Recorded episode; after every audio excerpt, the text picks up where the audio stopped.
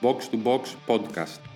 Στο κλασικό θα εφαρμοστεί η απλή μέθοδος της άμυνας των τριών. Ρεάλ και Μπαρτσελώνα μεταμορφώθηκαν για να ανοίξουν τα δώρα της Ατλέτικο, η οποία επιστρέφει στη Σεβίλη χωρίς τα μισά της γκολ. Στην Αγγλία, τα μαλλιά του Μουρίνιο άσπρισαν με αυτά που βλέπεις στην άμυνα της Τότεναμ, ενώ τους όλους κερανεμίζουν από τον αέρα του κορυφαίου εκτός έδρας Σερή. Από εκεί και πέρα, η Κροτόνε έλυσε το πυθαγόριο θεώρημα των μεταγραφών, ο νέος Φούντας έχει βάλει στόχο να τιμωρήσει τη Ζάλτσμπουργκ και να κατακτήσει την Αυστρία, ενώ τα ντέρμπι στην υπόλοιπη Ευρώπη έχουν την τυπητική του. Αυτά και ακόμα περισσότερα στο νέο επεισόδιο.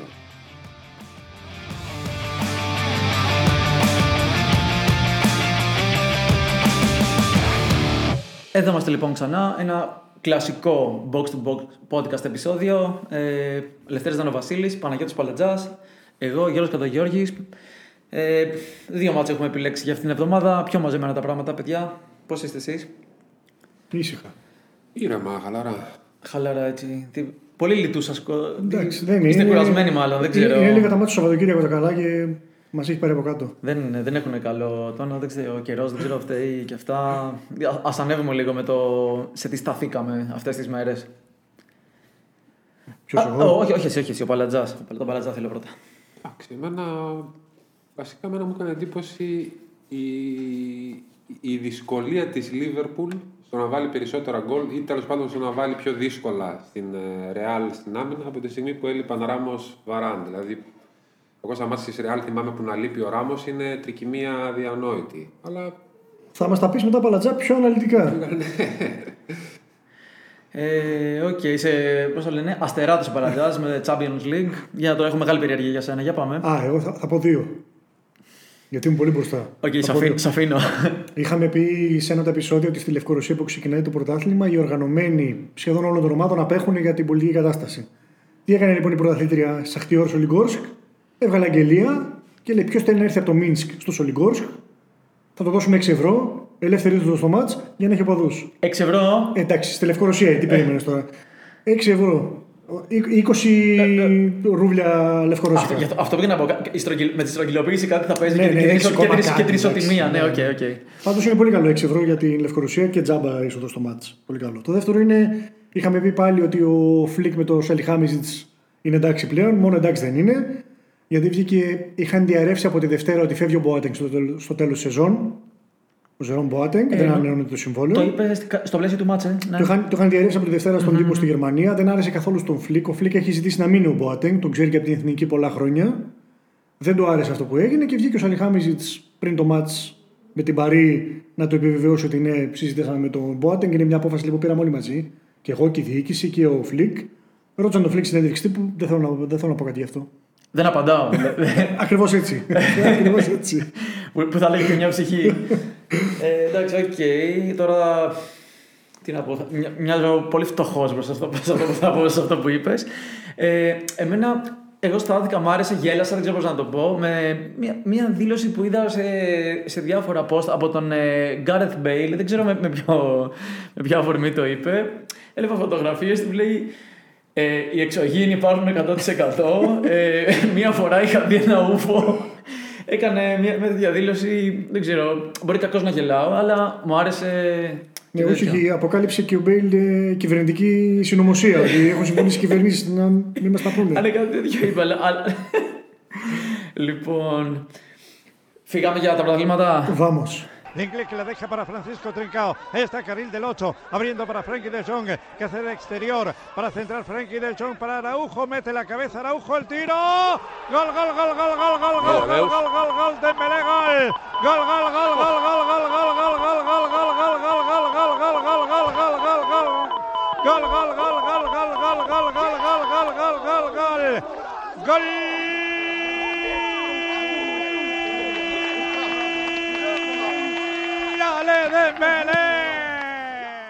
Ξεκινάμε από. Πού να ξεκινήσουμε, δεν, δεν μπορούμε να ξεκινήσουμε και από κάτι άλλο.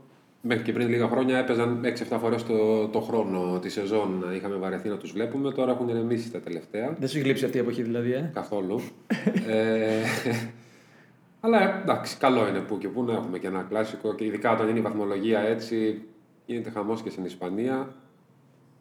Είναι σε καλό timing για την Μπάρτσα όμως, νομίζω, ή όχι; Και για τις δύο, όχι μόνο για την Μπάρτσα. Η Real εμένα μου έκανε εντύπωση με τη Liverpool, δεν το περίμενα. Όταν είδα και ο Βαράν. Μας το έξω. είπες πριν παλατζάκι, περιμένουμε τώρα να μας το αναλύσεις Για λοιπόν να- τη για- σκέψη σου Όχι, αυτή. δεν, θα το, δεν έχω να, το, να κάνω τώρα εξωφρενική ανάλυση. Απλά θέλω να πω ότι όσες φορές θυμάμαι την Real χωρίς τον Ράμο, δηλαδή είτε ήταν με τη Juventus, ξέρω εγώ, σε ένα-τρία, είτε, είτε ήταν σε μάτς Ισπανικού πρωταθλήματος. Ήταν ένα χάλι μαύρο στην άμυνα. Δηλαδή, θυμάμαι τότε ότι κάπως έτσι είχαν, είχαν ξεκινήσει νομίζω και οι συζητήσεις για το Βαράν, ότι δεν έχει εξελιχθεί, δεν έχει γίνει όσο ηγέτη πρέπει, όταν λείπει ο Ράμος χάνεται κλπ. κλπ. Ε, Και όταν είδα ότι έμεινε και ο Βαράν έξω με τη Λίβερπουλ, λέω εντάξει, του πάνε όλα χάλια του κλόπ στο πρωτάθλημα, του πάνε όλα καλά στο Τσουλού. Αλλά Θα ήθελε, θα ήθελε παλατζά. δεν είναι, δεν είναι Ζιντάν, δεν ξέρω τι. Κοίτα. Αυτό, αυτό που λέτε, δηλαδή, κάποιες φορές δεν ξέρεις τι να περιμένεις από τον. Οι Ισπανοί στάθηκαν σε αυτό. στο ότι δεν ξέρεις τι να περιμένεις πάντα από τον Ζιντάν. Έχει διαφορετικούς τρόπους να στείλει την ομάδα. Για τον Παλατζά που λέει ότι η Μπαρσελόνα είναι σε καλύτερη κατάσταση, η Real Παλατζά έχει χάσει ένα από τα 19 τελευταία μάτια στο πρωτάθλημα. Αθόρυβα. Ναι, είναι πα... Λίγο αθόρυβα. Και τώρα είδαμε τον Ζιντάν στα τελευταία μάτια, ειδικά με την Eibar, θα μας πει και ο Γιώργος. Ε, καθρεφτάκι στην Μπαρσελόνα, το σύστημα της Μπαρσελόνα. Ξεκι... Για, ξεκινάει- για να λυθεί η πορεία του Παλατζά για την άμυνα. Ναι, με, τη- με, την τριάδα, με την τριάδα. Είναι, είναι απίστευτο ότι θα, θα, υπήρχε κάποια στιγμή που. Εντάξει, στις εκπομπές, στα πιθανές συνθέσεις, ας πούμε, σαν να λέμε, ότι θα κατέβουν και οι δύο με, τρεις, με τρία center back. Άμα το λέγαμε πριν, προ- πριν κάποια χρόνια. Και ποια είναι τα center back? Αδιανόητο, ναι. Παίζει παι- για τη Real που είπε ο Παλατζά. Λοιπόν, Παλατζά, Real. Τρεις κεντρικοί αμυντικοί. Ναι. Μιλιτάο, Νάτσο και Μεντί. Ο ένας είναι αριστερός back που έχει γίνει τέτοιο λόγω και σωματοδομής. Ναι. Ο Νάτσο παίζει σε όλες τις θέσεις. Ο, Να- ο Νάτσο γεν- γενικότερα πάρα πολύ. Τώρα έβλεπα αυτές τις μέρες. Στάθηκαν πάρα πολύ συγκεκριμένα στον Νάτσο. Έναν παίκτη ο οποίος ε, δεν χτυπάει ποτέ, είναι διαθέσιμο συνέχεια για το Ζιντάν, ε, είναι, είναι γρήγορος, σταθερός. Επίσης δεν διαμαρτύρεται ποτέ για το γεγονός ότι είναι μόνιμα πίσω από τους δύο βασικούς. Ε, 9 σε 90 λεπτά Νάτσο. Να πούμε ότι ο Ράμος λείπει για την τραυματία, ο Βαράν λείπει Κορονοϊό. λόγω, λόγω COVID. Και να πούμε ότι με αυτό το σύστημα ο Ζιντάν τώρα ξαφνικά προφανώς το, το είδε από την Παρσελόνα πόσο λειτουργεί. Κέρδισε με τον Μαρσέλο στην 11 Παρατζά. Ναι. Είδηση, μεγάλη Δεν είδηση. είναι και ο Κάραμαν εδώ να, το, να πούμε την κρεμμύδα. Έχει απελευθερώσει, λοιπόν, έχει απελευθερώσει λοιπόν τα άκρα που είχαν μεγάλο πρόβλημα. Βάθηκεθ και, και Μαρσέλο, γιατί ήταν πολύ επιθετικογενεί. Και φυσικά όταν έχεις μπροστά από την άμυνα μια τριπλέτα Καζεμίρο, Κρό, Μόντριτ, δεν νομίζω ότι μπορείς να φοβάσει και πολλά. Πραγματικά και εντάξει, ειδικά τώρα που λέγαμε για το Champions League, ε, εκπληκτικό μάτς. Ναι, έλεγα, έλεγαν όλοι στον κλόπ ότι πρέπει να κλείσει αυτούς τους τρεις. Επίπεδου, επίπεδου των τριών σερή Champions League ε, εμφάνιση κα, κα, εκπληκτική. Δεν, στο, τε- κάποια στιγμή δεν τους έδιναν την μπάλα απλά. Δεν τους έδιναν. την Ναι, μπάλα. όχι, είναι απίστευτο και η χρονιά που κάνει ο Μόντριτς στην ηλικία που βρίσκεται. Εντάξει, για τους άλλους δύο το περιμέναμε. Αλλά ο Μόντριτς τώρα να παίζει κάθε μάτς, να γίνεται χαμός και να μην λείπει από πουθενά είναι. Και άμα δεις και στιγμιότυπα να δεις τι, τι κάνει ο Μόντριτς. Ε, Καλά, και σε ατομικές ενέργειες, Ναι, ναι, ναι, κρατήματα ναι. decision Γιατί making. μέσα στο παιχνίδι μπορεί ξέρω, εντάξει, δεν θα δεις τη Real κάθε εβδομάδα. Πήγε με την Έμπαρ, δεν ξέρω πώς έκασαν να τη δουν. Αλλά όταν κάτσεις να δεις τι κάνει ο Μόντριτς μέσα στο παιχνίδι είναι απίστευτο. Ακόμα και οι τρίπλε που κάνει, πώς αποφεύγει προσποιήσει, πώς κρατάει. Και πάμε να πεις για την Παρσελόνα ποιος θα έχει την άμυνα. Ήθελα να σου πω sorry για το μάτσο τελευταίο που είπες, ότι αναφέρθηκες με την Eibar. Σε κάποια σημεία, κάποια clips έπιασαν την, την, ε, στη, στη φάση της άμυνας τη Real να παίζει με 6 πίσω. Θυμάσαι στην αρχή που λέγαμε για τον Μουρίνιο ότι Ναι, ναι, ναι. 6-2-2 και αυτά. Υπήρχαν φορές που ήταν τόσο. Έχει καταλάβει την κρισιμότητα και αυτά. Κάθε βαθμό μετράει. Δεν, δεν ντρεπόμαστε να το κάνουμε αυτό. Ούτε να κάτσουμε βαθιά πίσω, ούτε να παίξουμε έτσι. Ε, ο Ζητάμε τους άλλους πάντα ήταν ρεαλιστής. Δεν νομίζω ότι είχε ποτέ τη φήμη ότι παίζουμε μπαλάρα. Πάμε μόνο γι' αυτό. Έτσι πήρε το πρωτάθλημα πέρυσι ούτως ή άλλως. Για πες τον Παλατζά τώρα, ποιοι είναι στο κέντρο της άμυνας της Μπαρσελόνα, που είναι και αυτή με τρεις. Ε, ο, Μιν, ο Μινγκέθα ο, είναι ο Πικέ έξω, το έχουμε πει αυτό. Ο Λεγκλέ, αριστεροπόδαρο Γάλλος, είναι ο ένας. Ο Μιν, Όσκαρ Μινγκέθα. Μινγκέθα, ο Πιτσυρικά, ο Ξανθός είναι ο άλλος. Και εντάξει, ο Φρέγκι Ντεγιόνγκ είναι ο Μπαλαντέρ. Ο Ντε Jong λοιπόν. στο κέντρο. Ο, με, ο Μέσος ναι, είναι, είναι, το, μπαλ- είναι το Μπαλαντέρ του Κούμαν, ο οποίος στο, στο τελευταίο ματς που τα βρήκε πάρα Δεν ξέρω αν το είδατε. ε, Τα βρήκε, Το, το είδα Δευτέρα το τα βρήκε βράδυ. πάρα πολύ σκούρα κόντρα στην Βαγιαδολίδ η Μπαρσελόνα. Νομίζω ένα πέναλτι σε βάρος της τέτοια δεν δόθηκε. Τέλος πάντων ήταν πολύ τυχερή να πάρει αυτό το ματς και πολύ καθοριστικό. Όταν κατάλαβε λοιπόν ότι δεν μπορεί να παίξει με την τριάδα στο ημίχρονο, ε, πέρασε τον Γιάννη μπροστά. Χωρίς να κάνει αλλαγή, άλλαξε και το σύστημα, πήρε το ματς. Μπορεί να παίξει 3-4. Ο, ο Ντεμπελέ τελείωσε το ματς έχοντας παίξει σε τρεις θέσεις. Ναι, και με τη Βαγιαδολίδ. πολύ κεντρικά, έξω, στα αριστερά που Και στη συνέχεια στη, στην κορυφή έβαλε και τον γκολ. Ε, Αυτή τη δυνατότητα την έχει και η Real και η Μπαρσελόνα. Με αυτά τα συστήματα που έχουν και με τους παίχτε που έχουν, μπορούν να αλλάξουν σύστημα ανα πάσα στιγμή μέσα στο παιχνίδι. Να το κάνουν από 3-5-2, ας το πούμε ότι είναι 3-5-2 ή 3-6-1, ανάλογα τι θέλει ο καθένας. να το κάνουν 4-4, 4-4-2, 4-3-3, 3-4-3, ό,τι θέλουν. Εντάξει, ναι, οκ. Η, Μπαρ- η Μπαρσελόνα έχει πιο πολύ ένα. Στα... Okay, πέρα από την διάταξη, έχει πιο πολύ ένα σταθερό στυλ. Ε, επιδιώκοντας να έχει την μπάλα και την κατοχή. Αυτό, αυτό είναι στυλ. Αυτό- Εγώ αυτό δεν μιλάω αλλάζει, τώρα ναι. ότι ξέρεις τι, τον, τον Ντεμπελέ, ας πούμε, μπορείς να τον βάλεις σαν δεύτερο επιθετικό, μπορείς να τον βάλεις στα άκρα, μπορείς να τον βάλεις στην κορυφή να γυρίσει τον Μέσι πιο πίσω. Έχουμε δει τον Μέσι με τη Σεβίλη να παίζει οχτάρι, να παίζει πίσω στη, στη μεσαία γραμμή. Ό,τι θέλει κάνει, το, την ίδια δυνατότητα πλέον έχει και ο Ζιντάν. Και το ματς με τη Βαγιαδολίδ νομίζω είναι οδηγός για το πώς θα πρέπει η Ρεάλ να αντιμετωπίσει το παιχνίδι. Θέμα pressing, γιατί η Βαγιαδολή δεν ξέρω αν το πρόσεξες πόσο ψηλά πίεζε και πώς. Έκλεισε ακριβώς τη μεσαία γραμμή της Μπαρσελόνα και ήταν το πρόβλημα της Μπαρσελόνα. Και μπορούσες, να- και μπορούσες να σπάσεις και το πράσινο της Μπαρσελόνα πήγε το σε κάποιες Πολύ εύκολα. σω έφταιγε και η Μπαρσελόνα, εντάξει, γιατί ήταν μάτς με τη Βαγιαδολή, Δευτέρα βράδυ, έρχεται κλάσικο, το μυαλό καμιά φορά είναι αλλού.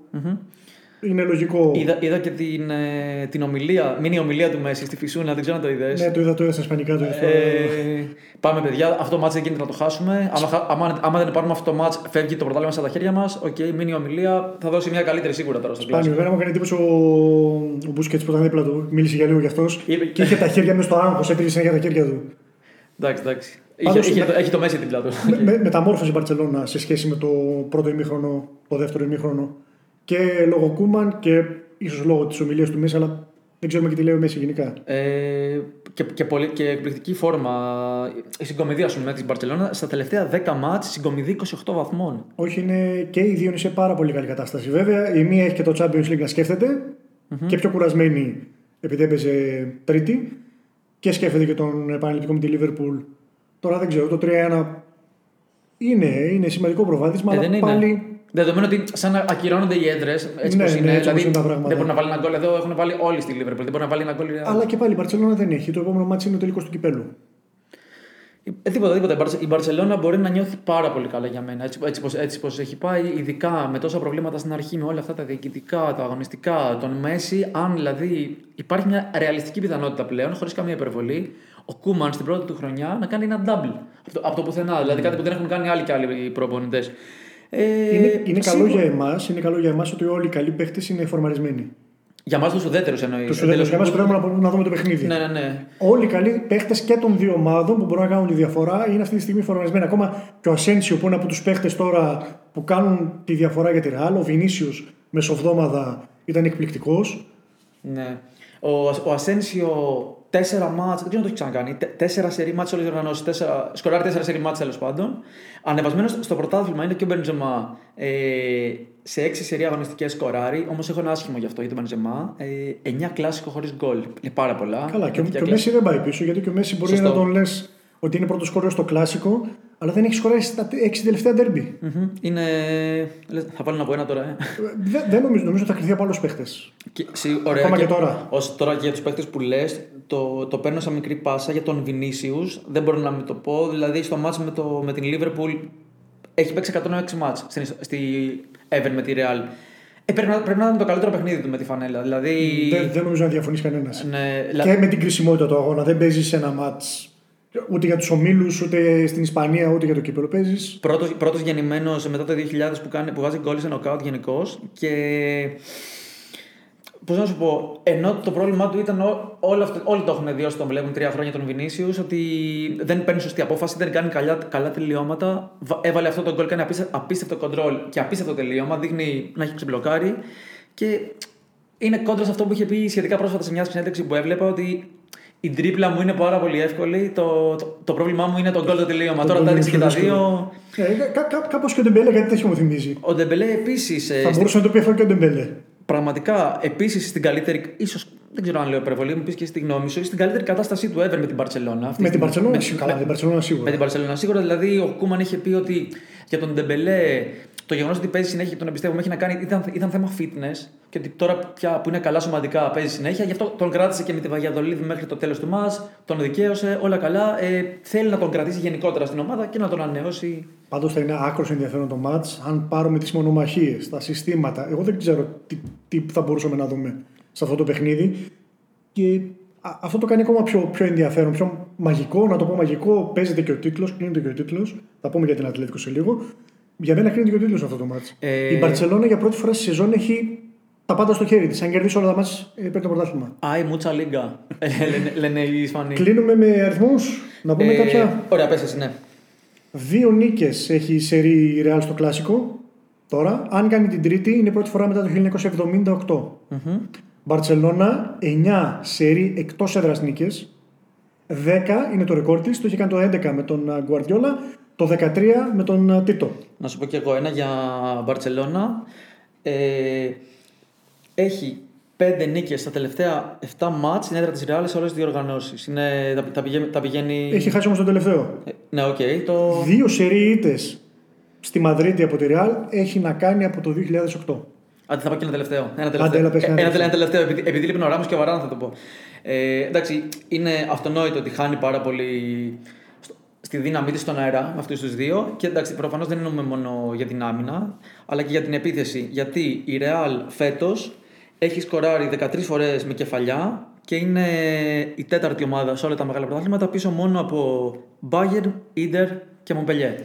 Κλείνουμε το μάτς, αλλά δεν κλείνουμε την Ισπανία. Εννοείται. Γιατί όχι την ίδια ώρα, μία ημέρα αργότερα, Σάββατο βράδυ είναι το κλασικό, Κυριακή βράδυ παίζει Ατλέτικο.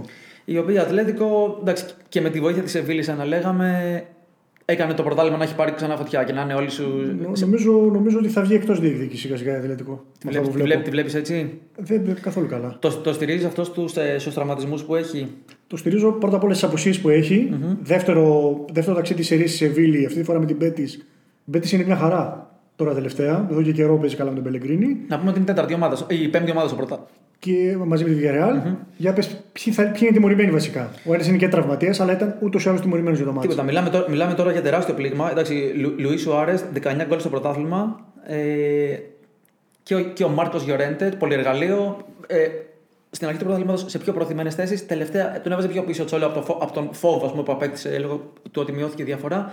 19 γκολ ο Σουάρες, 9 γκολ ο Γιορέντε. Μας κάνουν σύνολο 28 από τα 51 γκολ που έχει βάλει στο πρωτάθλημα η Ατλέτικο. Ποσοστό 55%. Αυτοί οι δύο λείπουν από το μάτ. Και ο Ζωά Φέληξ μόλις γυρίσει στις προπονήσεις. Γιατί είχε χτυπήσει με την, ε, με την Πορτογαλία. Δηλαδή, αν δεν είναι έτοιμος ο Ζωά Φέληξ, πάμε σε λύση Κορέα μπροστά. Δεν ξέρω τι θα, τι, τι θα μπορέσει να κάνει Η, η σήμερα. Ισπανία αυτή, τη συζήτη- αυτή τη συζήτηση έκαναν. Ότι ποιος έχει μείνει, θα το συζητούσαν έτσι πώ το λέμε κι εμείς, δηλαδή ο Κορέα ή, ή να λέγανε ότι ο Λεμάρ, False Nine, κάποιες τέτοιες ήταν οι, με οι την εκδοχές. εικόνα που δείχνει Ατλέτικο, τι λες για το μάτι με την Πέτης; Εγώ, εγώ κόντρα σε αυτά που λένε θα πω ότι είναι η ώρα που θα κάνει νίκη. Δεν ξέρω έτσι το νιώθω. Ότι όταν λείπουν όλοι και την έχουν όλοι τελειωμένη θα την κάνει τη μία νίκη. Όμως γενικώς η φόρμα και όχι μόνο είναι πάρα πολλές. Δηλαδή στα τελευταία ε, 10 μάτς έχει πάρει 16 βαθμούς, έχει χάσει 14.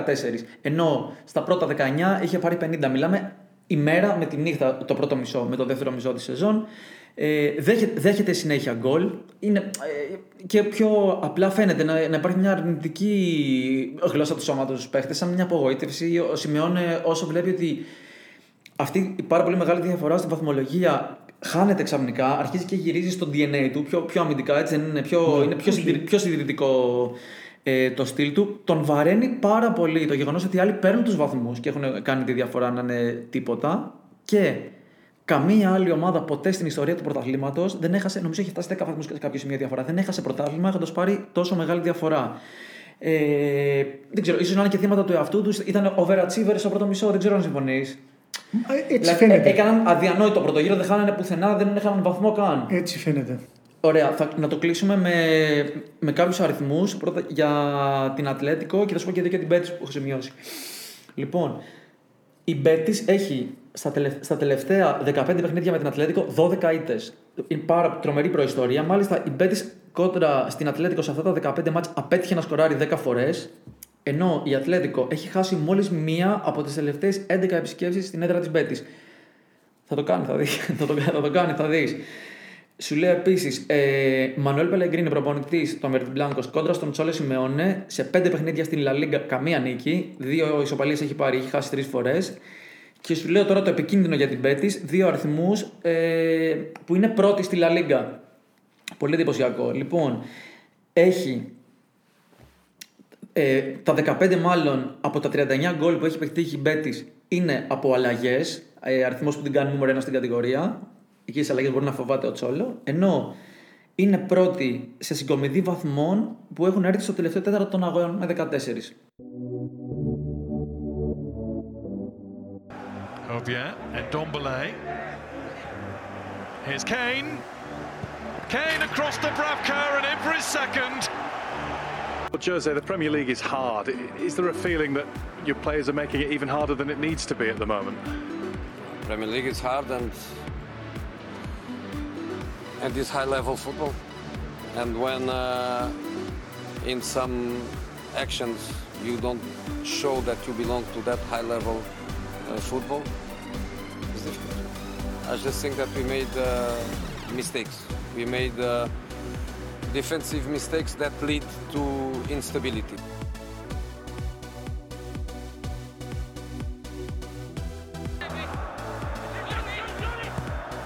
Sure, that's a nice ball into Bruno Fernandes. It really was. Greenwood's in the middle. Van der Beek arriving. It's Pogba. And it's in the back of the net. And it's Greenwood who scores for Manchester United. What was this against Brighton? We've uh, we've got good results and we've had to earn them the, the hard way because they always give us a good game and uh, today was one that could have swung both ways but we uh, managed to find a way second half.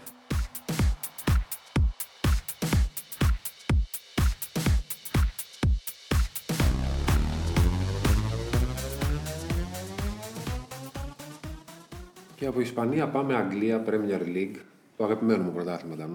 Ε, Το παρακολουθείς πολύ στην αξιολογία. όπου μπορεί να μην έχουμε κλάσικο, αλλά έχουμε την εντός εισαγωγικών ρεβάνς ενός μάτς που θα μείνει στην ιστορία σαν classic. Ξέρω εγώ, το 1-6 στο Old Trafford, της Tottenham. Θα πάει ε, τιμωρός ε, ο Λεγκούναρ να δείξει στο Ζωσέ ότι έκανε λάθος στο Old Trafford. Δεν ξέρω αν θα τα καταφέρει. Τώρα κοιτά. Δεν έχουμε καλό τέτοιο. Σκεπτικό έτσι. Όχι, το- είμαι, είμαι σκεπτικός γιατί δεν ξέρω τι να περιμένω από την Tottenham πραγματικά.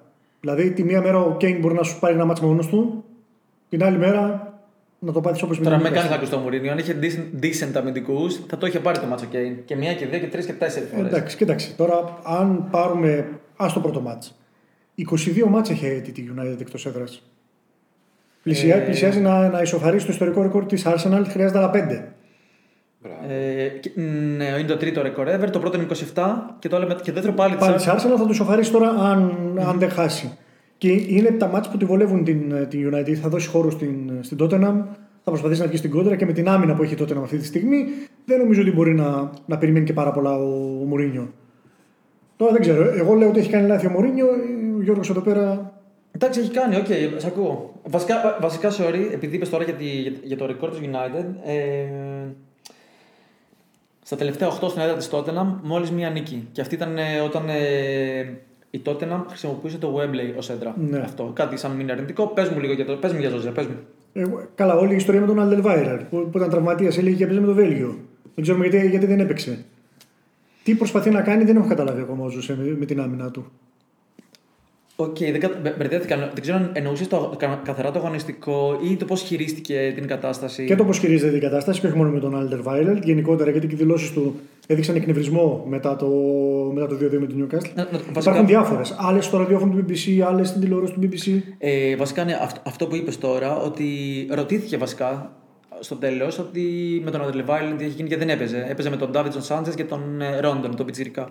Και είπε ότι ο Alderweireld δεν έπαιξε επειδή μόλις γύρισε από την ε, εθνική Βελγίου. Όμως υπήρχαν βίντεο και φωτογραφίες που ο Alderweireld ήταν στην προπόνηση. Κανονικά. Οπότε δεν ίσχυε αυτό που είχε πει. Ε, Εκτέθηκε με αυτό το πράγμα. Βέβαια, δεν, και όμως αυτό δεν ήταν το χειρότερο που συνέβη.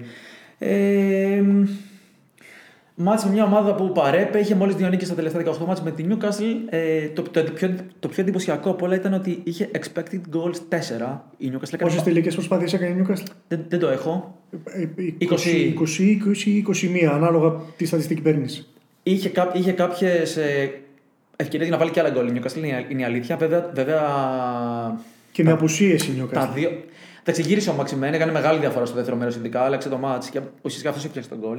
Αλλά ειδικά το πρώτο γκολ, δεν ξέρω για να πω και το δεύτερο, είναι. Τι να σου πω, τα γκολ που τρώγαμε στο football manager και λέγαμε. Όχι, ρε φίλε, δεν μπαίνουν αυτά τα γκολ. Έτσι μπήκανε. Τρεις γκάφες στην ίδια φάση. Ακόμη και ο Χόιμπιερ που υποτίθεται είναι ο πιο σταθερός στη μεσαία γραμμή, εκείνος που δεν κάνει πολλά λάθη, τα κάνει θάλασσα. Μπλέχτηκε με στο την, σκηνικό ε, αυτό με την και Newcastle. δεν έδιωξε, ισχύει.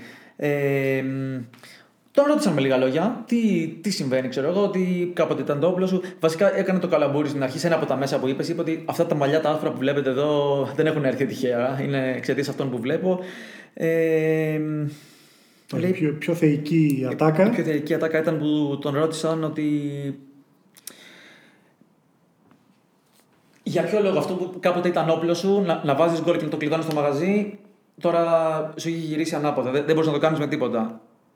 Ίδιος προπονητής, νέοι παίκτες. Ξέρω ότι εσύ είσαι πολύ κατά σε αυτό, δηλαδή τρελάθηκες. Όταν ανέλαβε την τότε, νομίζω ήξερε τι παίκτης έπαιρνε. Δεν πήγε να αναλάβει άλλη ομάδα, και... ή ούτε, ούτε πήγε να αναλάβει μια ομάδα να κάνει 10 μεταγραφές το χειμώνα. Και μάλιστα είχε χαρακτηρίσει δώρο, a gift, το ρόστερ. Ναι, δηλαδή και ο Ποκετίνο με, το, με χειρότερο ρόστερ, όχι με αυτό, έφτασε μέχρι τελικό Champions League και ήταν κάθε χρόνο στη τετράδα. Τώρα, αν σε ρωτήσω εσένα τον Παλατζά, αν θα βγει Μουρίνιο τετράδα, τι θα μου πείτε. Εγώ θα σου πω εντάξει, αν είναι και με φαν, θα πω όχι εντάξει. Βλέπω τον Τούχελ κάπου, πολύ. Κάπου συζητούσαμε και μια στατιστική που βλέπαμε με, με, με πιθανότητες. Okay. Και ήταν εντυπωσιακό ότι τετράδα είναι η Λίβερπουλ. Ναι. Ούτε καν την Τζέλση. Την Τσέλσι πέμπτη και η Τότεναμ έκτη. Mm-hmm. Ή έβδομη πάνω από την West Ham. Ε, δεν θυμάμαι. Πάντως έδινε τη Λίβερπουλ για, για τετράδα. Δηλαδή, ακόμα και αυτοί που βγάζουν τα στατιστικά παίρνουν προφανώς πάρα, πάρα πολλούς αριθμούς υπόψη, την έχουν ακόμα πιο χαμηλά την, την τότε από ό,τι είναι τώρα. Νομίζω, νομίζω πως είναι. Καμία σιγουριά συμφωνούμε, δεν συμφωνούμε. Και δεν, δεν μπορώ να το καταλάβω. Δηλαδή, ενώ, ενώ κάνει μπαμ, ας πούμε, ότι η χειρότερη γραμμή από τερματοφύλακα, άμυνα, κέντρο επίθεση, η χειρότερη, η χειρότερη γραμμή σου είναι η άμυνα. Για ποιο λόγο, δηλαδή, σε κάποια μάτσα έχει πει ο Μουρίνη ότι δεν είναι δική μου εντολή να γυρίσουμε πίσω. Είναι, είναι σαν να κάνει ένα κλικ η ομάδα και να προσπαθεί. Αυτό νομίζω ήταν πολύ παλιά και νομίζω ότι μετά τελείωσε αυτό το κλικ και είναι επιλογή του Μουρίνιο πλέον όταν προηγείται. Ναι. Φόβο. Όπως τον έχει πάθει και ο Σιμεώνα. Δεν είναι, δεν είναι κακό, είναι πολύ φυσιολογικό το DNA να, του άλλου. να σου βγαίνει ένα, ένα πράγμα που έκανες χρόνια και ήταν επιτυχημένο κιόλας τόσα χρόνια. Δεν ήταν ότι το έκανες και είχες αποτύχει. Στο ημίχρονο. Τώρα, σαν, σαν μικρό αντίλογο σε αυτό που λες στο ημίχρονο, βάζει τον Σον με τη Newcastle. Δηλαδή, ενώ έχει το σκορ που θέλει, ρίχνει, ρίχνει το επιθετικό του, ρίχνει το όπλο του μέσα. Δεν έγινε κάτι. Θα μου πεις θα μπορούσε να ρίξει και τον Μπέιλ, θα μπορούσε να κάνει. Δεν, δεν το ρισκάρει. Δεν ξέρω. Δεν ξέρω ε... πραγματικά. Το, το συμπέρασμα από όλα αυτά είναι ότι σύμφωνα με πολύ αξιόπιστα ρεπορτάζ από την Αγγλία, σαν συνέπεια όλων αυτών και της δήλωσης ότι ουσιαστικά φταίνει οι παίχτες μου και ότι κάποιοι παίχτες, ειδικά στην άμυνα, παρότι έχουν, έχουν την θέληση και όλη τη δίψα να, προσπα, να προσπαθήσουν, δεν μπορούν να αντιποκριθούν σε αυτά που πρέπει στην άμυνα. Πολλά αμυντικά λάθη. Έβγαλε λοιπόν η Telegraph ότι σιγά σιγά το roster αρχίζει, οι παίκτες βασικά αρχίζουν και χάνουν την υπομονή τους με, με, με τις δηλώσεις που κάνει ο Μουρίνιο σε βάρος τους. Τώρα δεν νομίζω να γίνει κάτι πριν, πριν τελειώσει η σεζόν. Αλλά σε αντίστοιχη περίπτωση, εντάξει, δεν νομίζω. Νομίζω κομβικός θα, θα, κομβικός θα είναι ο τελικός του League Cup. Αν τυχόν χάσει το League Cup και βρεθεί εκείνη τη στιγμή, δεν ξέρουμε πώς θα πάει. Να είναι για παράδειγμα στο μείον 10 από την τέταρτη θέση. Εγώ δεν ξέρω αν πρέπει να αποκλείσουμε. Δηλαδή δεν έχει νόημα να τον κρατήσει μέχρι το όλη σεζόν ή να τον διώξεις. Αν πιστεύεις ότι αυτός δεν είναι ο κατάλληλος. Επίσης ξέρεις ότι τότε να μην έχει περιορισμένες δυνατότητες οικονομικά. Δηλαδή, αν είναι, αν είναι να περιμένεις να πουλήσεις τον game για να κλείσει τρύπες στο ρόστερ, δεν ξέρω αν θα το δεχτεί ο Μουρίνιο ή όντως μπορεί το ρόστερ να είναι καλύτερο χωρίς τον gain. Αν κάνεις 4-5 μεταγραφές με τα χρήματα που θα πάρεις στον gain. Δεν ξέρω. Προσπαθώ να το δώσω πιο αντικειμενικά γίνεται. Δηλαδή, εσύ πιστεύεις ότι μπορεί να έρθει δεδομένων των επιλογών που υπάρχουν στην αγορά, μπορεί να έρθει κάποιο, μπορείς να σκεφτείς κάποιον που θα ερχόταν και θα έκανε καλύτερη τέτοια. Επίσης, η χρονιά είναι τόσο ιδιαίτερη. Βλέπουμε, οκ, okay, μην, μην πούμε για τη Liverpool που κατέβηκε η μισή ομάδα, αλλά βλέπεις και η Chelsea έχοντας ρίξει τόσο χρήμα. Ε, πήγε, πήγε πάρα πολύ άσχημα. Δηλαδή, ίσως ίσως να είναι τόσο. OK, okay, είναι τεράστιο όνομα στον πάγκο Μουρίνιο, δίνεις 17 εκατομμύρια. Αλλά δεν είναι όλα τόσο εύκολα. Βλέπεις τι γίνεται. Όχι, δεν είναι τόσο εύκολα και οι έχουν προβλήματα, αλλά το Μουρίνιο δεν οφείλονται τα προβλήματα ούτε σε τραυματισμούς, ούτε στην απειρία, όπω για παράδειγμα του Λάμπαρτ που κλήθηκε στη δεύτερη σεζόν να διαχειριστεί ένα διαφορετικό ρόστερ με πιτσιρίκια μέσα και δεν μπορούσε να εκμεταλλευτεί. Εκεί είναι άπειρος. Ο Μουρίνιο έχει πόσα χρόνια; Και επίσης είναι. Εντάξει, okay, το δέχομαι. Είναι, είναι κάτι το οποίο του συμβαίνει ξανά και ξανά. Ακόμα και ο Κέιν μίλησε γι' αυτό. Είπε ότι κάθε φορά στα 5-10 τελευταία λεφτά παθαίνουμε το ίδιο πράγμα. Ενώ έχουμε τις φάσεις να το καθαρίσουμε το μάτι. Το δεχόμαστε, είναι εκνευριστικό. Είναι εντυπωσιακό. Ο πίνακας, αν είχε μόνο τα μάτια του πρώτου ημιχρόνου, ήταν η πρώτη Manchester City και δεύτερη Tottenham. Ναι, η καθίζηση στο δεύτερο ημίχρονο είναι ανεξήγητη. Δεν υπάρχει, υπάρχει, υπάρχει, υπάρχει συγκεκριμένο στάδιο για αυτό που λες. Ε, λοιπόν, η Tottenham έχει αποτύχει να πάρει νίκη φέτος σε έξι παιχνίδια στα οποία ήταν μπροστά στο σκορ στο πρώτο μέρος. Εντάξει, και τα έξι δεν έχει χάσει κανένα. Και τα, και τα έξι είναι ισοπαλία. Αλλά είναι, είναι πολύ εντυπωσιακό αυτό το πράγμα. Δεν ξέρω τι έχει πάθει. Ε, Όμως, sorry, σε διακόπτω. προς υπεράσπιση, γιατί okay, έχει γίνει πάρα πολύ μόδα να λέμε ο Μουρίνιο, ο Μουρίνιο πα- παθαίνει αυτό το πράγμα συνέχεια. Στον πίνακα, με τους χαμένους βαθμούς στο τελευταίο τέταρτο των αγώνων στην Premier League, OK, είναι πρώτη Τότεναμ με 11 βαθμούς, δεύτερη Liverpool με 10. Δεν Σου παίρνει, λέω, το, δεν σου παίρνει λέω. τον τόρο που. Σου λέω, η Λίβερπουλ έχει πολλούς τραυματισμούς. Αν είχε και ο Μουρίνιο τόσους τραυματισμούς, αν το έλειπε Το ο είπαμε Κέιν στην αρχή συνέχεια, ότι, ναι. τότε θα τον δικαιολογούσα. Τώρα δεν τον δικαιολογώ μόνο και μόνο για αυτόν τον λόγο. Γιατί τα δικά του προβλήματα δεν έχουν να κάνουν ούτε με τραυματισμούς ούτε με την απειρία. Έχουν να κάνουν με το πώς διαχειρίζεται ο ίδιος το ρόστερ και το ρόστερ που παρέλαβε το οποίο το αποθέωνε και τελικά μάλλον δεν είναι τόσο καλός όσο πίστευε. Αν δεν είχε αποθεώσει το ρόστερ, δηλαδή θα λέγαμε άλλα πράγματα τώρα. Όχι, όχι, δεν νομίζω. δηλαδή στέκεσαι, στέκεσαι δηλαδή στο. Περιμένεις, όχι, περι... είχες ένα ρόστερ με τον Ποκετίνο και περιμένεις ο επόμενος προπονητής που θα πάρεις, τον πήρες για να σου ανεβάσει ακόμα περισσότερο το ρόστερ. Για να βγει τετράδα και να πάρει ένα τίτλο. Είναι κοντά στο να πάρει ένα τίτλο, όσο κοντά μπορεί να είναι σε ένα τελικό με τη Manchester City, δεν είναι καθόλου κοντά στο να βγει τετράδα. Εγώ όμω εγώ όμως διαφωνώ με το γεγονός ότι είναι, είναι ωραία να πάρει τον τίτλο και όλα αυτά. Τόσο μεγάλο, τόσο μεγάλο κλικ θα κάνει στη διαφορά. Πήρα, το- πήρα το League Up Γι' αυτό νομίζω θα κάνει και για τον το ίδιο, Tottenham. για το κλαμπ. Και για τον ίδιο και για το κλαμπ. Θα κάνει στη συγκεκριμένη περίπτωση. Και με, και με το συγκεκριμένο αντίπαλο της City, ας πούμε, πάει για. για... Θα κάνει διαφορά. Θα κάνει διαφορά. Όπως και, όπως και να έχει, ε, νομίζω ότι ο Μουρίνιο έχει η Tottenham. Έχει χάσει περισσότερους βαθμούς όταν έχει προηγηθεί. Ξανά τέτοιες επιδόσεις ο Μουρίνιο είχε να κάνει από τότε που απολύθηκε από την Τζέλση. Αν δεν κάνω λάθος. Ε, Νομίζω είναι στους στους 15 βαθμούς, 14 βαθμούς. ε, πριν το κλείσουμε, θέλω να, σου, πριν το κλείσουμε να πούμε λίγο τους αριθμού. Πριν πάμε στους αριθμούς, μάλλον, να σου πω ότι δηλαδή, εσύ θεωρείς, αν είχες τα κλειδιά, εσύ πιστεύεις ότι άσχετα με το αν είναι επιτυχημένη ή αποτυχημένη, αποτυχημένος αυτός 1,5 χρόνος, δηλαδή θα ήταν η σωστή απόφαση για την τότε να τον απολύσει. Δηλαδή πιστεύεις θα δει άμεσα αποτελέσματα ή θα κάνει ένα χτίσιμο τώρα αν φύγει ο Μουρίνιο; Στην προκειμένη περίπτωση τώρα, σε αυτή την εποχή που μιλάμε, με το κόστος που έχει να πωλήσει το Μουρίνιο, εγώ θα του έδινα ακόμη μια ευκαιρία. Δεν έχει τίποτα να χάσει να ξεκινήσει ακόμη μια σεζόν ο Μουρίνιο. Οκ, συμφωνούμε σε κάτι. Ότι δεν υπάρχει λόγος τώρα. Οκ.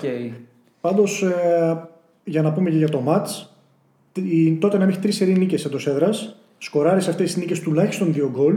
Κάτι που έχει να συμβεί από το 2017, όταν το σερί έφτασε στα 4 ματς. Ότι ο Κέιν έχει τη δυνατότητα να φτάσει στα 20 γκολ, έχει 19. Το έχει κάνει και στις 4 προηγούμενες σεζόν. Θα το κάνει για πέμπτη. Θα γίνει ο πρώτος και ο μοναδικός μετά του Σίρα, Ραγουέρο και Ανρί που κάνει κάτι ανάλογο. Και το Μωρίνο έχει τη δυνατότητα να κερδίσει τη Manchester United δύο φορές την ίδια σεζόν. Μετά τον α, Sexton το 1982, έχοντας προπονήσει τη United νωρίτερα. Ε, δεν σε πρόλαβα να σου συμπληρώσω για Κέιν που είπες εκεί. Ε, Πρώτος σε γκολ στην Premier League, 19. Και πρώτος assist. Πρώτος σε assist στην Premier League. Δηλαδή, οκ, λέμε για De Bruyne, De Bruyne. ίσως αυτός είναι ο καλύτερος παίκτης της Premier League. Ε, νομίζω, νομίζω τα είπες όλα. Βλέπουμε κάτι σε αποτέλεσμα; Ε, εγώ ναι, δε- δεν νομίζω ότι θα νικήσει Τότεναμ. Εγώ και εγώ βλέπω ισοπαλία έχοντας δει όλα τα μεγάλα ματς της United και μετά το πάθημα στον πρώτο γύρο.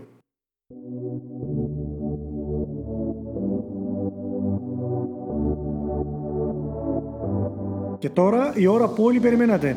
Box to box quick hits. Λοιπόν, Λευτέρη, ξεκινάμε με Γερμανία. Λίκη κόντρα σε αετούς ή αλλιώς η καλύτερη επίδεση κόντρα στην καλύτερη άμυνα; Το πιο ενδιαφέρον μάτς αυτής της αγωνιστικής στην Bundesliga. Eintracht Frankfurt Wolfsburg. Τέταρτη α, απέναντι στην τρίτη της βαθμολογίας μα για το Champions League. Οι ΑΕΤ μετά τη μεγάλη νίκη επί της Dortmund πήραν διαφορά 7 βαθμών από τους Βεσφαλούς και τώρα έχουν τη δυνατότητα να, να τελειώσουν μια και καλή με την τέταρτη θέση. Αν τυχόν χάσουν από την ε, Wolfsburg, μπλέκουν πάλι γιατί αν η Dortmund κερδίσει τη Stuttgart, πάμε διαφορά 4 βαθμών, γίνεται στο τέλος μακελιό. Μόνο με αυτοκτονία θα χάσει λοιπόν η Eintracht τώρα στην έδρα της την έξοδο στο Champions League που θα είναι η πρώτη στην ιστορία της. Η Wolfsburg έχει την κορυφαία άμυνα του πρωταθλήματος. Δεν έχει δεχτεί γκολ για 486 λεπτά. Την προηγούμενη αγωνιστική μάλιστα με την Κολονία, αφού κράτησε για ακόμη μια φορά το 0, 13η, έσπασε ακόμη ένα ρεκόρ φέτος, έχει σπάσει πάρα πολλά. Πέτυχε 5 νίκες στη σειρά εντός έδρας. Εκτός έδρας είναι λίγο πιο δύσκολα τα πράγματα, αλλά έχει παθητικό στο δεύτερο γύρο μόλις δύο τερμάτων. Στις 10 πρώτες αγωνιστικές του δεύτερου γύρου, καμία ομάδα στην ιστορία της Bundesliga δεν είχε δεχτεί λιγότερα. Από την άλλη πλευρά έχουμε την επίδυση Eintracht. Από τις κορυφαίες του παραδείγματο δεν είναι η κορυφαία, εντάξει, έχουμε και την Bayern. Σκοράρει όμως για 22 σερή παιχνίδια στην Bundesliga. Είναι η κορυφαία της επίδοσης από το 1977. Ενώ τα 55 γκολ που έχει πετύχει σε 27 αγωνιστικές είναι επίσης η κορυφαία της επίδοση εδώ και περίπου 40 χρόνια. Εκείνος που εντυπωσιάζει περισσότερο παρά την επιστροφή του Γιώβιτς είναι ο Αντρέ Σίλβα. Βρίσκεται πολύ κοντά στο να, σπάσει, στο να γράψει ιστορία, να σπάσει το ρεκόρ που έχει η Eintracht σε μία σεζόν 26 τέρματα, έχει φτάσει στα 22. Αντίπαλο δέος είναι ο Βέρκχορστ των 17 τερμάτων για την Bundesliga. Έχει ήδη σοφαρίσει το δικό του ρεκόρ καριέρας. Ο Ολλανδός έλεγε από πέρυσι ότι πρέπει να βελτιωθεί στο ψηλό παιχνίδι, παρότι είναι 1,90 κάτι. Το είχαμε πει και σε ένα από τα επεισόδια. Βγήκε το μυστικό της επιτυχίας όταν είχε πάει στην πατρίδα του. Είχε βρει έναν προπονητή βόλεϊ, ο οποίος τον βοήθησε να βελτιώσει το άλμα και να κάνει την κεφαλιά με δύναμη. Αποτέλεσμα, καλύτερος συγχρονισμός, περισσότερη δύναμη στο άλμα.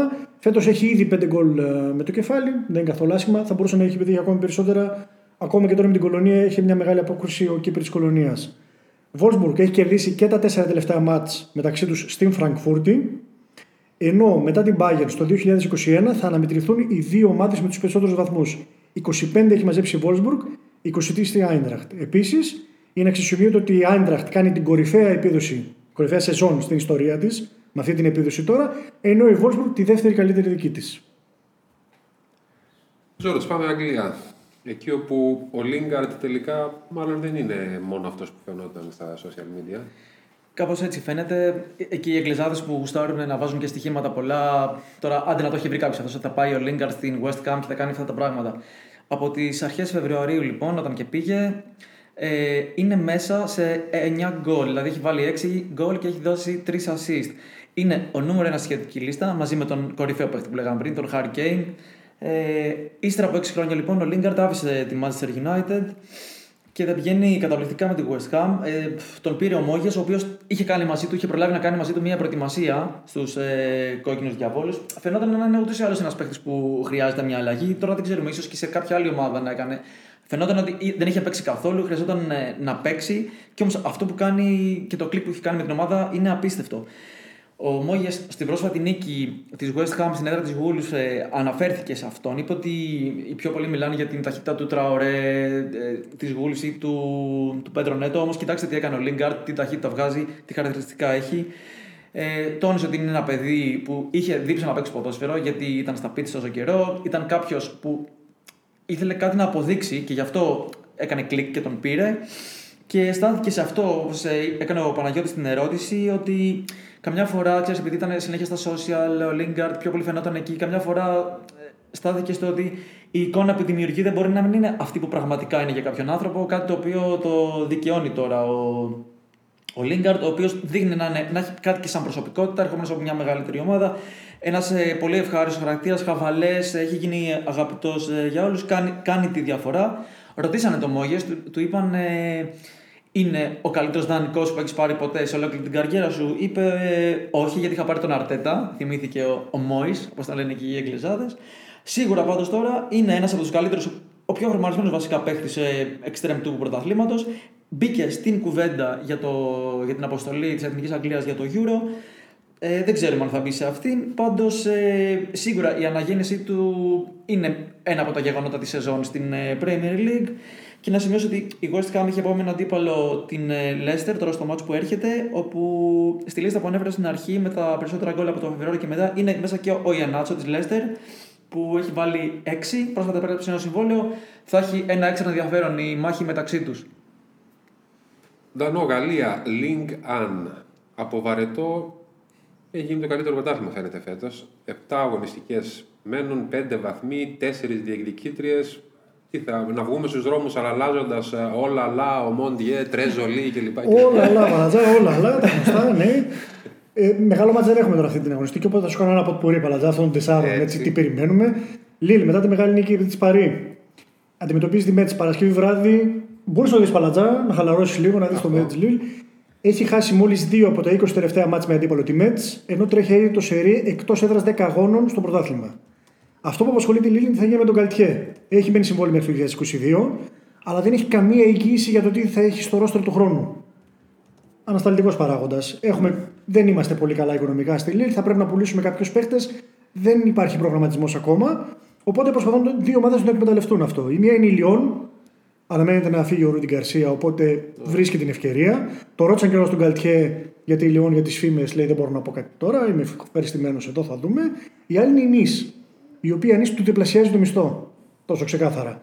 Είναι φίλος με τον τεχνικό διευθυντή της νη, τον, τον Φουρνιέ, ενώ έχει και τη διαβεβαιώσεις ότι θα έχει το ρόστερ που θέλει. Υπάρχουν χρήματα στη Ρεν, την έχει ένας από τους πιο πλούσιους ανθρώπους στον κόσμο. Δεν θα υπάρξει πρόβλημα. Τώρα είναι προσπάθεια προσανατολισμού, ενώ η Λίλ είναι το πρώτο φαβορή για τον τίτλο, θα το δούμε. Το πιο δύσκολο έργο το έχει πάρει. Έχει δύο μάτια για το Champions League, είναι ανάμεσα στα παιχνίδια μετά το μεγάλο διπλό στο Μόναχο. Ξέρεις πού θα βρίσκονται το μυαλό των παιχτών ναι. της Παρή.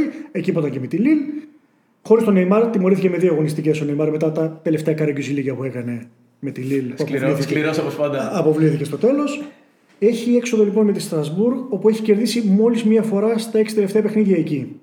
Ενώ μετά από μάτς Champions League έχει χάσει και τα τρία τελευταία μάτς στο πρωτάθλημα. Κακή ιονή. Μονακό. Αθόρυβα παλατζά, κάνει ο Κόβατς εξαιρετική δουλειά. Κύριος, έχει βγάλει και παίχτες, εντυπωσιάζουν τα πιτσιρίκια. Αντιμετωπίζει την Τζιζόν. Νομίζω πιο εύκολο μάτς δεν θα μπορούσε να έχει κάποια από τις διεκδικήτριε. Έχει μία ήττα σε 9 μάτς στο ζευγάρι. Έχει χάσει ένα μάτς στο πρωτάθλημα στα τελευταία 16. Έχει κρατήσει το 0 και στις τρεις προηγούμενες αγωνιστικές επίδοση που είναι η καλύτερη από το 2017. Ενώ η Dijon μετράει 11 σερί στο πρωτάθλημα. Αν χάσει ακόμη μία, θα ισοφαρίσει το ιστορικό ρεκόρ στο πρωτάθλημα, το οποίο έχει μία ομάδα του Παρισιού, η Παρή Σαρεντών, την οποία δεν την ξέρω, διότι αυτό το σερί τρέχει από το 1933-34. Τόσο καλά πάει η Dijon.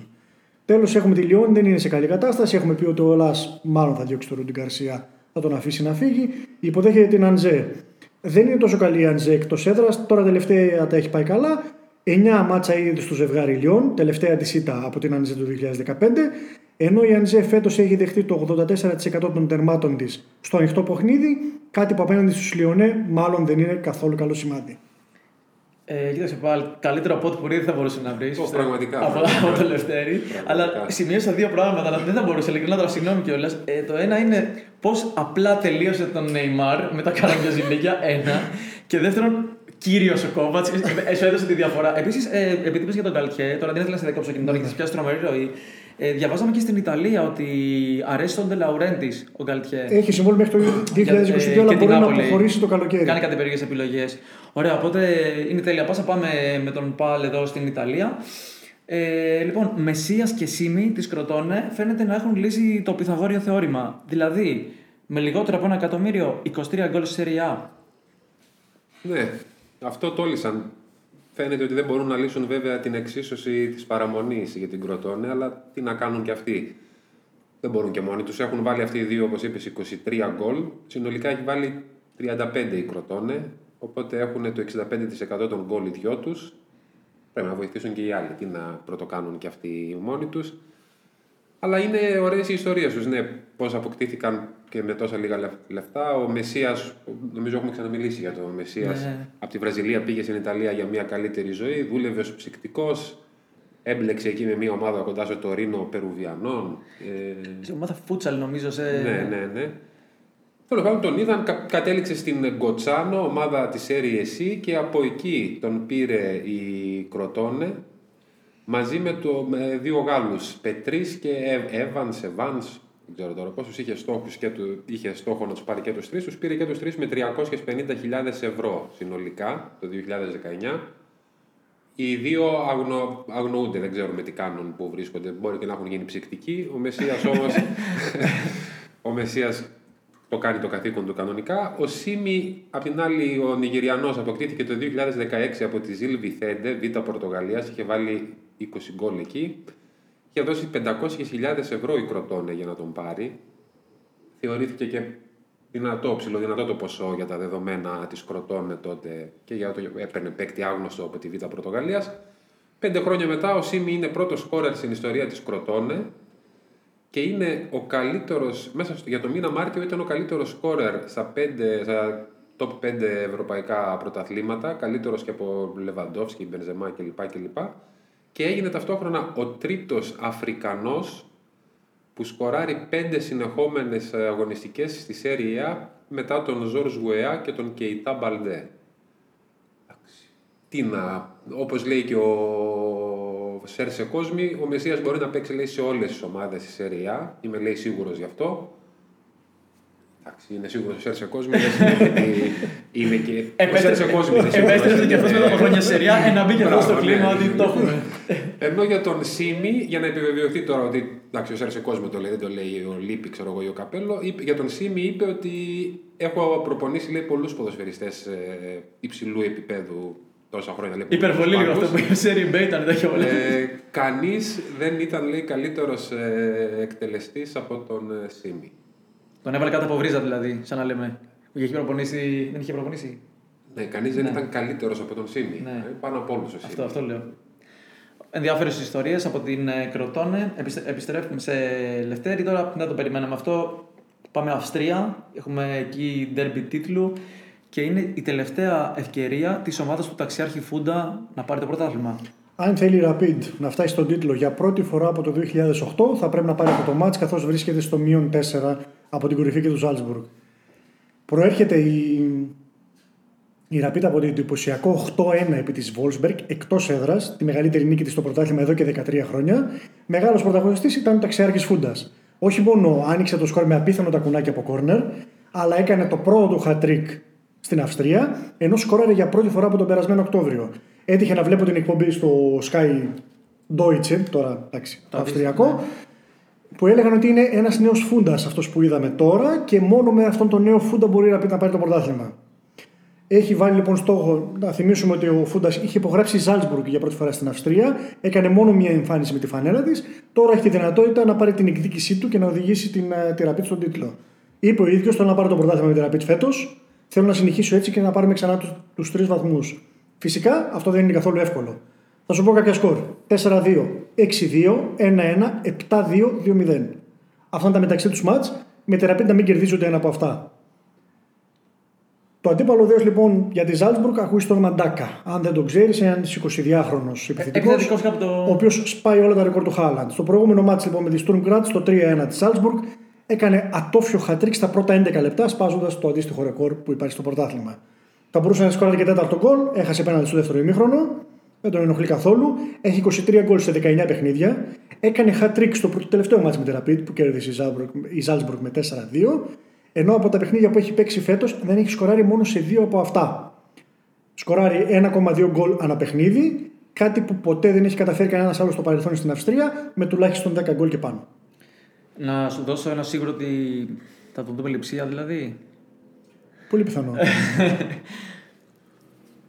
Τώρα πάμε Ισπανία πάλι όπου η Αλαβές θυμίζει κάτι από Ελλάδα. Καταρχάς επειδή έχει γίνει χαμός με έναν πρώην εντός εισαγωγικών Έλληνα. Αφετέρου επειδή έχουν τρίτο διαφορετικό προπονητή πλέον. Ναι, έτσι ακριβώς είναι. Η Αλαβέζ, 20η ομάδα στη Λαλίκα, τελευταία, ουραγός, με 47 γκολ είναι χειρότερη άμυνα και μέσα στο 2021 είναι, έχει τη χειρότερη συγκομιδή βαθμών.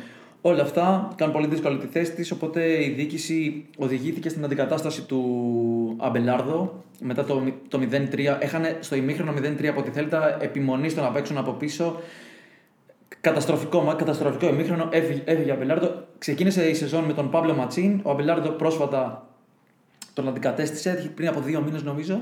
Και αφού ξεκίνησε τη θητεία του χάνοντας 5-0 στο κύπελο από ομάδα δεύτερης κατηγορίας, τώρα την, α- την αφήνει πολύ βαθιά.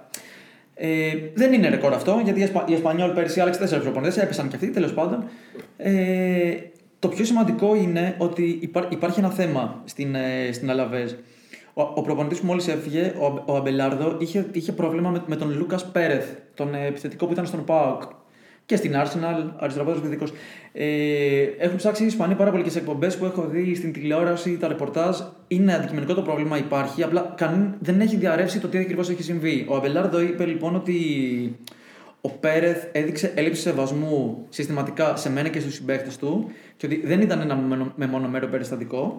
Ε, είπε ότι προφανώς, κοιτάξτε, δεν είμαι χαζός για να μην τον βάζω, έναν τόσο, τόσο καλό παίχτη αντικειμενικά. Όμως ε, όσοι τον γνωρίζουν τον προπονητή ξέρουν ε, τον χαρακτήρα του, ε, ξέρουν ότι είναι ειλικρινής, οπότε θεωρείται δεδομένο ότι ισχύει το πρόβλημα που υπήρχε με τον Λούκας. Τώρα το θέμα είναι τι θα γίνει από εδώ και πέρα. Ε, Όπως λένε αυτοί που γνωρίζουν καλύτερα το πρωτάθλημα, ίσως ε, ο, προπο, ο προπονητής ο συγκεκριμένος στα πρόσωπα να μην ήταν το θέμα στην ε, Αλαβές, που έκανε πάρα, πο- όχι μόνο έκανε πολλές αλλαγές στον πάγκο, αλλά έδειχνε σαν να μην ξέρει τι ακριβώς θέλει. Δηλαδή είχε αλλαγές στα πρόσωπα και αλλαγές στο στυλ του ποδοσφαίρου. Μάλιστα, υπάρχει άποψη που λέει ότι αν είχε κρατήσει το Ματσίν, ο οποίος είχε 18 βαθμούς 18 μάτς, πολύ πιθανό να την είχε σώσει. Τέλος πάντων, όπως και να έχει, ε, από εδώ και πέρα έχουν μείνει. Ε, από εδώ και πέρα το τιμόνι έχει ο Χάβι Καγέχα, προπονητής που ήταν ε, τα προηγούμενα χρόνια στη Villarreal και μάλιστα έπαιξε ωραία μπάλα και την έβγαλε πέμπτη. Έχει 9 παιχνίδια και 50 και 50 μέρες για να σώσει το καράβι. Ε, πρέπει να φτιάξει τον Λούκας Πέρεθ για να πάρει ό,τι καλύτερο έχει από αυτό, αν, χρειάζεται, αν, έχει, μη- αν είναι να έχει μια ελπίδα. Πάντως φαντάζει πάρα πολύ δύσκολο το σκηνικό στο φινάλε για την Αλαβές.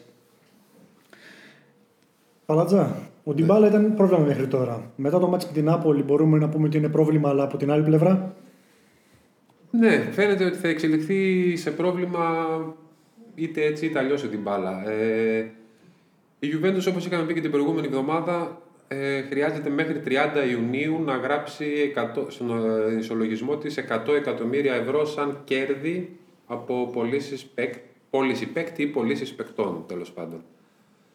Ε, ο βασικός υποψήφιος, με δεδομένο ότι δεν υπάρχουν και πολλοί που μπορούν να φέρουν και λεφτά, στη Juventus αυτή τη στιγμή και έτσι όπως είναι και η οικονομική κατάσταση, ο βασικός υποψήφιος ήταν ο Ντιμπάλα, ο οποίος ή θα μπορούσε να, και μπορεί δηλαδή να πουληθεί με ένα καλό ποσό, καλό όνομα έχει, μπάλα ξέρει, το ξέρουν όλοι από εδώ από εκεί, ή κάνοντας, ε, φέρ, να φύγει φέρνοντας κάποιον παίκτη. Για παράδειγμα, θα μπορούσε να γίνει τράμπα ή μπορεί να γίνει τράμπα με την Paris Saint-Germain για τον Ικάρντι.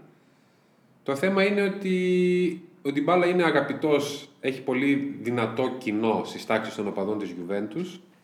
Είναι πολύ αγαπητός στους συμπαίκτες του, όπως φάνηκε από τους πανηγυρισμούς που έπεσαν όλοι πάνω του μετά το, τον γκολ που έβαλε με την Νάπολη.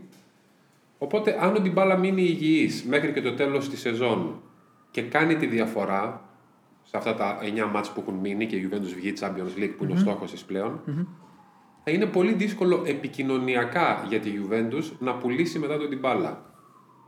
Βέβαια υπάρχει το θέμα του συμβολέου ανοιχτό. Ότι αν δεν ανανεώσει, θα πει ότι με βάζει με την πλάτη στον τοίχο ο παίκτης. Τι να κάνω, πρέπει να τον πουλήσω για να μην τον χάσω σε ελεύθερο. Ισχύει ακόμα αυτό που έλεγε ο πρόεδρος, ότι τον θεωρούμε τον επόμενο αρχηγό. Είναι στο μυαλό μας ο επόμενος αρχηγός. Ισχύει αυτό το feeling, αυτό το κλίμα. Ναι, η Juventus αυτό. υπο- Δεν έχει αποσύρει την πρόταση. Θεωρεί ότι έχει κάνει την πρότασή της η οποία φτάνει μέχρι και τα 10 εκατομμύρια ευρώ με ή χωρίς μπόνου. Δεν το έχουν ξεκαθαρίσει.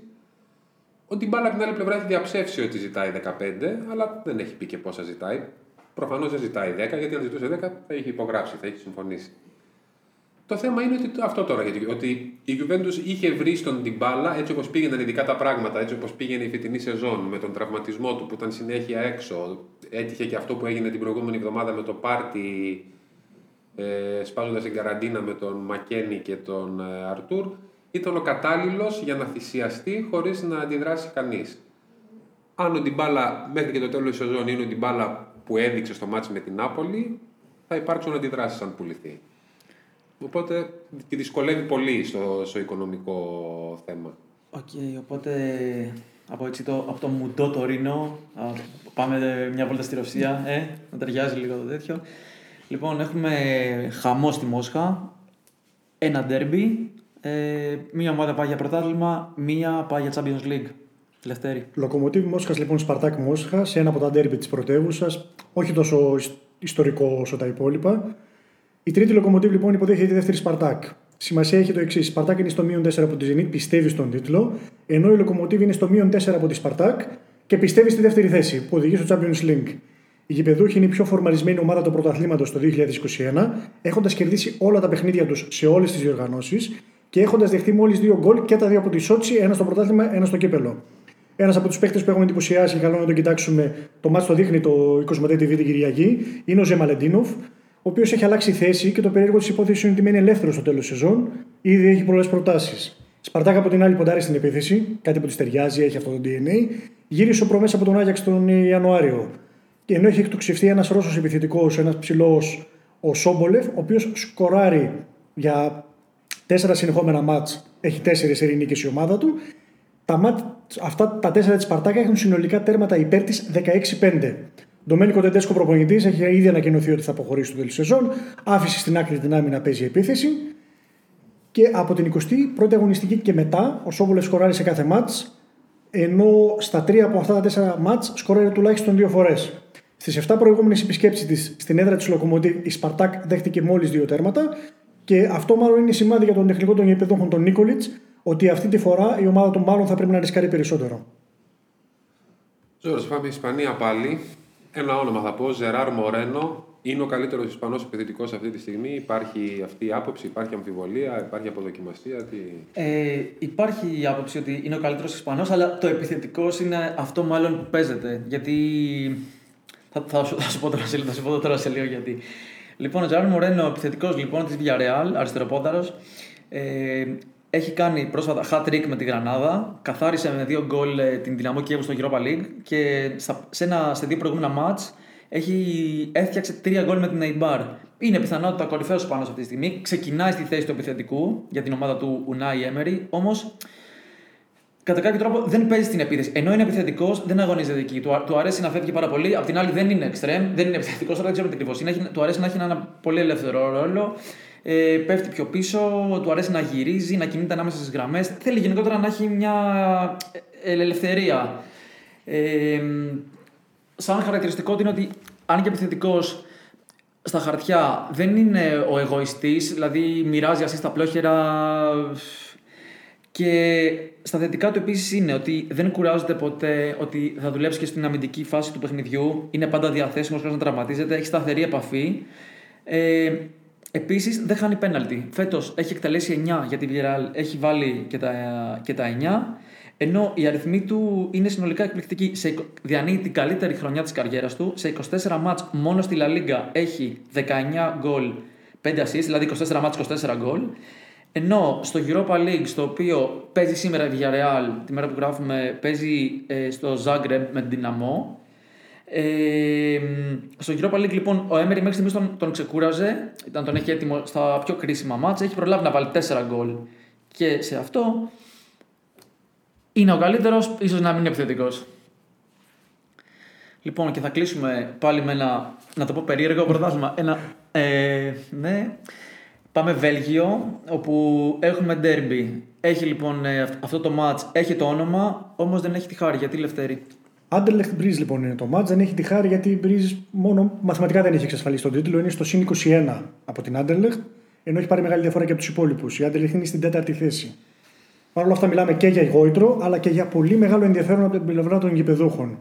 Μετά το εντυπωσιακό 4-1 επί της δεύτερης Antwerp, δύο αγωνιστικές πριν το τέλος της κανονικής διάρκειας του πρωταθλήματος, η Anderlecht βρίσκεται στην τέταρτη θέση που οδηγεί στα play-off, άρα μπορεί να διεκδικήσει μέχρι και τη δεύτερη θέση που οδηγεί στα προκριματικά του Champions League και βρίσκεται στο συν 3 από την Οστάντη. Αν πέσει, αν η Οστάντη την περάσει, η Anderlecht μένει εκτός play-off, χάνει οριστικά και την έξοδο στο Champions League. Η Μπρίζ φυσικά δεν πρόκειται να τη κάνει καμία χάρη. Βρίσκεται σε εκπληκτική κατάσταση, έχει από πέρυσι πάρει μεγάλη διαφορά στο Βέλγιο και μετράει πέντε συνεχόμενες νίκες στο Ντέρμπι. Όχι μόνο αυτό, αλλά έπειτα από ένα απίθανο σερί 29 αγώνων που η Μπρίζ δεν κέρδιζε την Άντελεχ στις Βρυξέλλες, έχει βγάλει δύο σερί διπλά. Επίσης, η Μπρίζ παραμένει αίτητη για 11 σερί εκτός έδρας μάτια στο πρωτάθλημα, επίδοση που είναι η κορυφαία της από το 1998.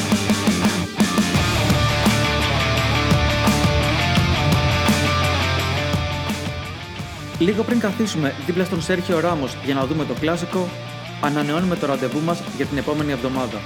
Από εδώ και πέρα, εκτός από τις πλατφόρμες των podcast, θα μας βρίσκετε και στο sdna.gr. Μπορείτε να μας αποθεώσετε, να μας κράξετε ή να μας κάνετε report. Hasta luego!